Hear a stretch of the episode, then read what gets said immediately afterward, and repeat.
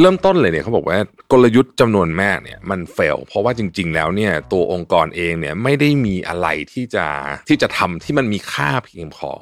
นะครับพูดง่ายก็คือว่าทำยังไม่มีวิธีคิดในการสร้าง value ที่ที่ดีเพียงพอ ถ้าเกิดว่ากลยุทธ์ไม่ชัด มันก็มีแต่แนวโน้มที่จะทำให้มันล้มเหลวมากกว่าจะสำเร็จ คุณตั้งเป้าหมายได้แต่คุณต้องมีกลยุทธ์เพื่อจะพาไปสู่เป้าหมาย เพราะฉะนั้นเนี่ยกลยุทธ์จึงไม่ใช่แค่ทางเลือก แต่มันเป็นอะไรที่ลึกซึ้งกว่านั้น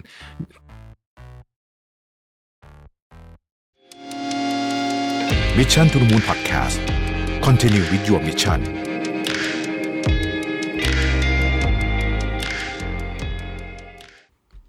สวัสดีครับ ยินดีต้อนรับเข้าสู่ Mission to the Moon Podcast นะครับคุณอยู่กับประวิทย์หานอุตสาหะครับ วันนี้มาแนววิชาการนิดหนึ่งนะครับเพราะว่าเอาบทความที่ผมคิดว่ามีประโยชน์มาก ๆ เลยนะครับในการเตรียมการเกี่ยวกับเรื่องของกลยุทธ์นะฮะตอนนี้เราก็ต้องน่าจะต้องเริ่มทำกลยุทธ์ของปีหน้ากัน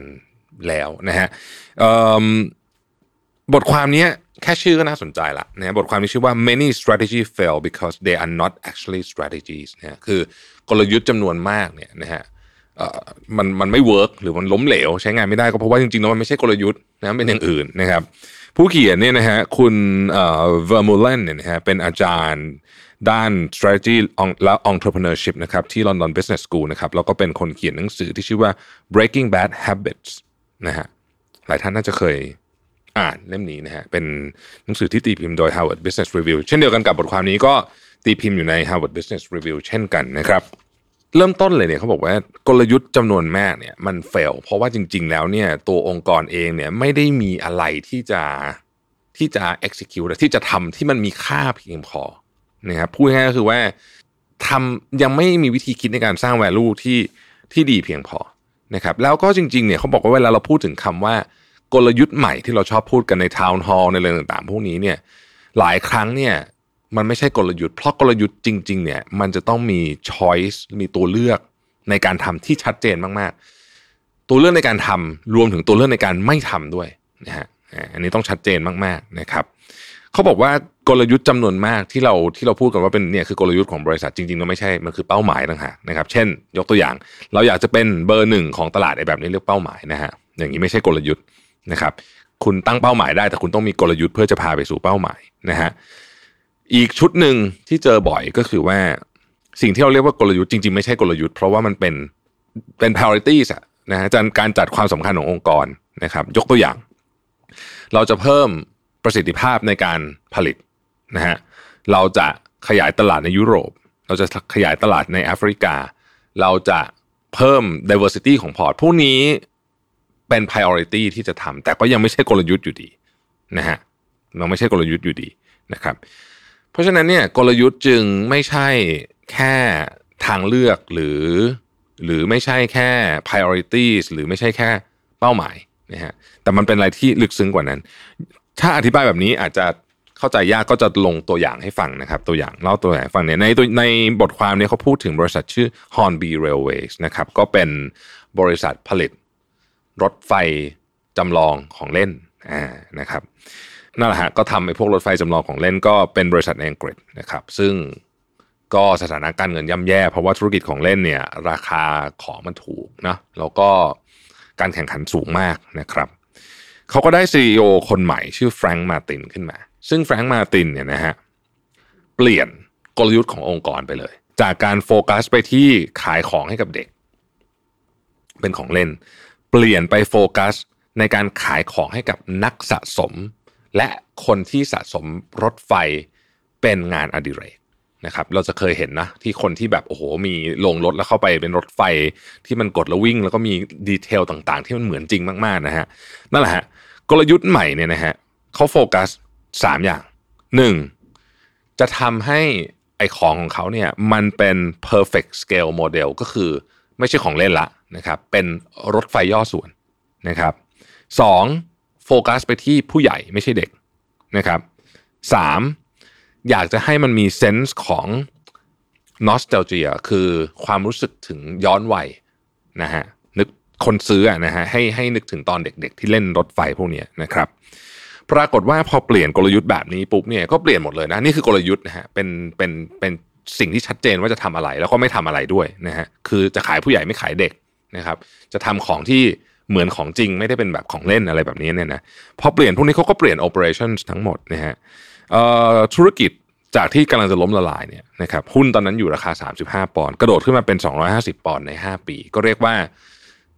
ธุรกิจเนี่ยพลิกกลับมาเลยนะฮะเจ็ดแปดเท่าอะนะฮะจากการวางกลยุทธ์ที่ถูกต้องเขาบอกว่านี่คือความสำคัญของกลยุทธ์ มันจะต้องเป็นอะไรทำนองนี้นะครับ ถ้าเกิดว่ากลยุทธ์ไม่ชัด คืองงๆเนี่ยนะฮะกลยุทธ์ไม่ชัดเจนเนี่ย มันก็มีแต่แนวโน้มที่จะ ทำให้มันล้มเหลวนะครับมากกว่าจะสำเร็จนะฮะเพราะฉะนั้นเนี่ยตัววิธีการในการวางแผนกลยุทธ์ให้ชัดเจนนะครับทำยังไงนะฮะวางแผนกลยุทธ์ชัดเจนทำยังไงเนี่ยข้อที่หนึ่งนะฮะเขาบอกว่าคุณต้องสื่อสารคล้ายๆกับว่าสื่อสารลอจิกนะฮะให้ชัดๆสื่อสารลอจิกให้ชัดคือ ไม่ใช่แค่บอกว่าจะทำอะไรนะครับ แต่ต้องบอกว่าทำเพราะอะไรด้วยนะครับ คุณไซเบลลี่เนี่ยนะฮะเป็น CEO ของ Trinity Mirror นะฮะเป็น publisher ของอังกฤษเนี่ยนะฮะเขาบอกว่า uh, if there is one thing I have learned about communicating choices it is what we always focus on what the choices are I now realize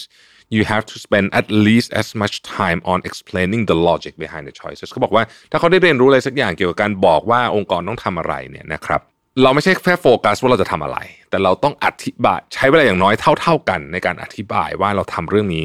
เพราะอะไรนะครับกลับมาดูกรณีของฮอนบีไอรถไฟเมื่อกี้เนี่ยนะฮะรถไฟย่อส่วนของเราเนี่ยนะฮะคือบอกว่าเราอยากจะทำรถไฟให้กับผู้ใหญ่ใช่ไหมเป็นรถไฟย่อส่วน บอกแค่นี้ไม่พอ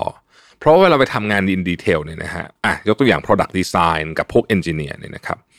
เขาก็ต้องรู้ว่าอ๋อเฮ้ย ไอตัวสิ่งที่เขาจะทำเนี่ย เนื่องจากว่าตลาดของผู้ใหญ่เนี่ย มันด้วยเหตุผลที่บริษัทจะเลือกไปทางนี้เพราะว่าตลาดของผู้ใหญ่เนี่ยมันมีการแข่งขันน้อยกว่านะครับ มี barrier to entry สูงกว่า แล้วคนที่เป็นผู้ใหญ่ส่วนใหญ่เนี่ย ถ้าชอบอะไรแล้ว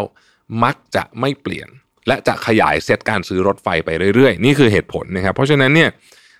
เหตุผลเหล่านี้เนี่ยที่ทุกคนต้องรู้เพราะว่าเขาจะได้เอาเรื่องพวกนี้เนี่ย มาใส่ในการทำงานแต่ละวันของเขา เพราะในดีเทลในการออกแบบผมยกตัวอย่าง สมมติว่าเขาออกแบบรถไฟ แล้วเขารู้ว่าอ๋อผู้ใหญ่เนี่ยซื้อเพราะอะไรนะฮะเหตุผลในการซื้อเป็นยังไงเนี่ย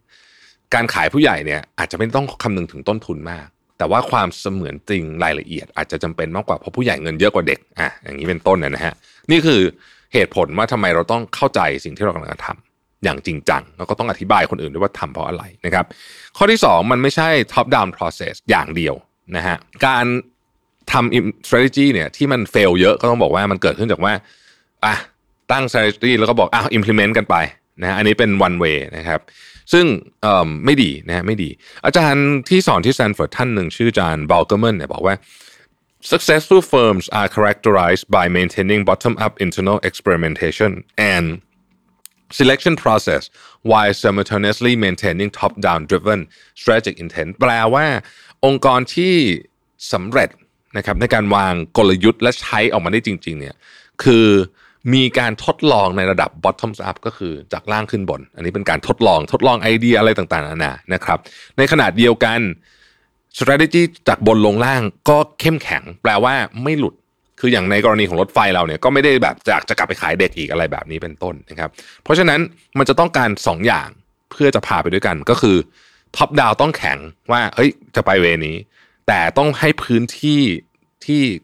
ในระดับโอเปอเรชั่นต่างๆเนี่ย bottoms up เนี่ยต้องมี initiative ที่จะลองได้นะครับ อยู่ภายใต้กรอบของ strategy อันใหญ่นะฮะเขายกตัวอย่างอีกบริษัทหนึ่งเขาบอกว่าเป็นบริษัทที่ใช้วิธีนี้แล้วเวิร์กมากนะครับ ก็คือ Intel นะฮะ Intel เนี่ยอตอนที่เป็นตอนย้อนกลับไปสมัยนู้นที่โฟกัสไปที่ memory chip นะฮะสมัยนู้นนะครับสมัยนู้นเนี่ย Intel เนี่ยเขาก็จะมี top down strategy ที่ชัดเจนมากหนึ่งนะครับเราต้องเป็นต้องใช้คำว่าเทคโนโลยีที่ทันสมัยที่สุดสองโฟกัสที่ semiconductor สามนะครับเอมที่ memory business นะแค่เนี้ยนะฮะแต่ว่าเมื่อทำงานจริง ๆ แล้วเนี่ยเขาก็อนุญาตให้พนักงานต่างๆเนี่ยนะครับ ทดลองไอเดียต่างๆ ได้เต็มไปหมดเลยนะฮะ แล้วก็มีอันที่ fail บ้างอะไรบ้างนะครับ Intel เรียกกระบวนการนี้ว่า selected out นะฮะก็จะมีบางอย่างที่ที่ success ขึ้นมานะครับ เช่น Pentium นะฮะ microprocessor เป็นต้นนะครับเพราะ Pentium เนี่ยเป็นหนึ่งในเทคโนโลยีที่ประสบความสำเร็จมากที่สุดของ Intel อันที่สามเนี่ยกระบวนการในการเลือกช้อยส์ต่างๆเนี่ยมันจะต้องออร์แกนิกนะฮะแปลว่าอะไร หัวหน้างานเนี่ยไม่ไม่ควรจะนะครับเป็นคนเป็นคนตัดสินใจ เพราะว่าหัวหน้างานอาจจะเป็นคนที่อ่าฉันชอบอันนี้เป็นการส่วนตัวนะฮะเขาบอกว่าแม้แต่กระทั่ง top executive เองเนี่ยไปถึงระดับ CEO เองเนี่ยต้องพยายามเขาใช้คำว่า resist temptation คือต้องพยายามที่จะต่อสู้ความรู้สึกอยากที่อยากจะเลือกนะฮะโปรเจกต์ไหนให้มันได้ไปต่อนะครับ เพราะฉะนั้นเนี่ยกระบวนการในการเลือกควรจะออแกนิก เช่นนะครับ อาจจะให้ division manager เป็นคนเป็นคนเป็นคนคุยกันข้างในว่าเออเฮ้ยอันนี้มันน่าจะไปต่อได้นะครับ วิธีการที่เขาบอกว่า Intel ใช้ซึ่งน่าสนใจมากคือว่าเขาก็จะตั้งโปรเจกต์ขึ้นมา สมมติเป็น 10 โปรเจกต์โอเค มีโปรเจกต์พวกนี้อยากจะทดลอง คนอยากลงทำอันไหนมากที่สุดนะฮะไอ้โปรเจกต์พวกนั้นก็จะได้ไปต่ออะไรแบบนี้ไอ้โปรเจกต์ที่ไม่มีคนอยากลงเลย ก็แปลว่ามันอาจจะไม่น่าสนใจในเชิงของตัวคอนเซปต์แล้วนะฮะหรือจะให้ลูกค้าเลือกก็ได้นะครับ ในบางกรณี เราก็ให้ลูกค้าเป็นคนตัดสินใจว่า จะเลือกยังไงนะครับก็มีวิธีการมากมายผมเคยพูดไปในตอนเก่าๆแล้วว่า จริง ๆ แล้วเนี่ยเราสามารถให้ลูกค้าเป็นคนเลือกตัดสินใจพวกนี้ได้นะครับ ข้อที่ 4 คือให้การเปลี่ยนแปลงเป็น default โอนี่ยากมากเลย เขาบอกว่าองค์กรส่วนใหญ่เนี่ยนะเอ่อมันจะมีนิสัยที่ทำให้การเปลี่ยนแปลงเนี่ยยากคนส่วนใหญ่จะรู้สึกว่าฉันขี้เกียจเปลี่ยนนะครับ ซึ่งการทำให้การเปลี่ยนแปลงเป็น default ก็คือมีการเปลี่ยนแปลงอยู่ตลอดเนี่ยนะฮะเป็นเรื่องที่ องค์กรจำนวนมากทำไม่ได้ แล้วก็ยากจริงยากนี้ยากจริงนะครับทำยังไงอะนะฮะเขาบอกว่าคนเราจะยอมเปลี่ยนแปลงก็ต่อเมื่อเห็นว่าอีกทางหนึ่งมันดีกว่าจริงเพราะฉะนั้นหน้าที่ของหัวหน้าเนี่ยคือทำยังไงก็ได้ ให้สื่อสารว่าไอ้ทางใหม่เนี่ยมันดีกว่าจริง ๆ ให้คนเห็นจริง ๆ แล้วคนจะเริ่มยอมเปลี่ยนแปลงนะครับเขาบอกว่าธงแดงเลยนะ เวลาจะเปลี่ยนอะไรก็ตามเนี่ย เวลาเราไปถามว่าทำไมคุณถึงทำอะไรแบบนี้แล้วคำตอบคืออ๋อก็เพราะว่าเรื่องนี้มันถูกทำแบบนี้มาตลอดไอเนี่ยเป็น เขาใช้คำว่าเป็น prime candidate for change คือเป็นอันที่น่าเปลี่ยนมากที่สุดนะครับลองไปถามดู process ในองค์กรเรานะว่าเออทำไมคุณถึงทำอย่างเงี้ยแล้วถ้าตอบคำตอบคืออ๋อเพราะมันถูกทำแบบนี้มาตลอดนี่แหละ prime candidate for change เลยเอาไปเปลี่ยนอันนี้ก่อนนะฮะใช้เอ่อ work ที่สุดนะฮะเพราะนั้นนี่เอ่อทั้งหมดทั้งมวลนี้นะผมคิดว่าก็ไปใช้ในการวางกลยุทธ์นะครับ ได้นะฮะว่าเราจะใช้กรอบประมาณอย่างเงี้ยว่าเออกลยุทธ์มันคืออะไรจริง ๆ แล้วนะครับเพราะฉะนั้นเพราะว่าเวลาพูดคำว่า strategy เนี่ยพอถ้าเกิดมันไม่ใช่ strategy เนี่ยเวลาไป implement เนี่ยมันก็มีแนวโน้มที่จะ fail สูงนะครับขอบคุณที่ติดตาม Mission to the Moon นะฮะเราพบกันใหม่พรุ่งนี้ สวัสดีครับ Mission to the Moon Podcast Continue with your mission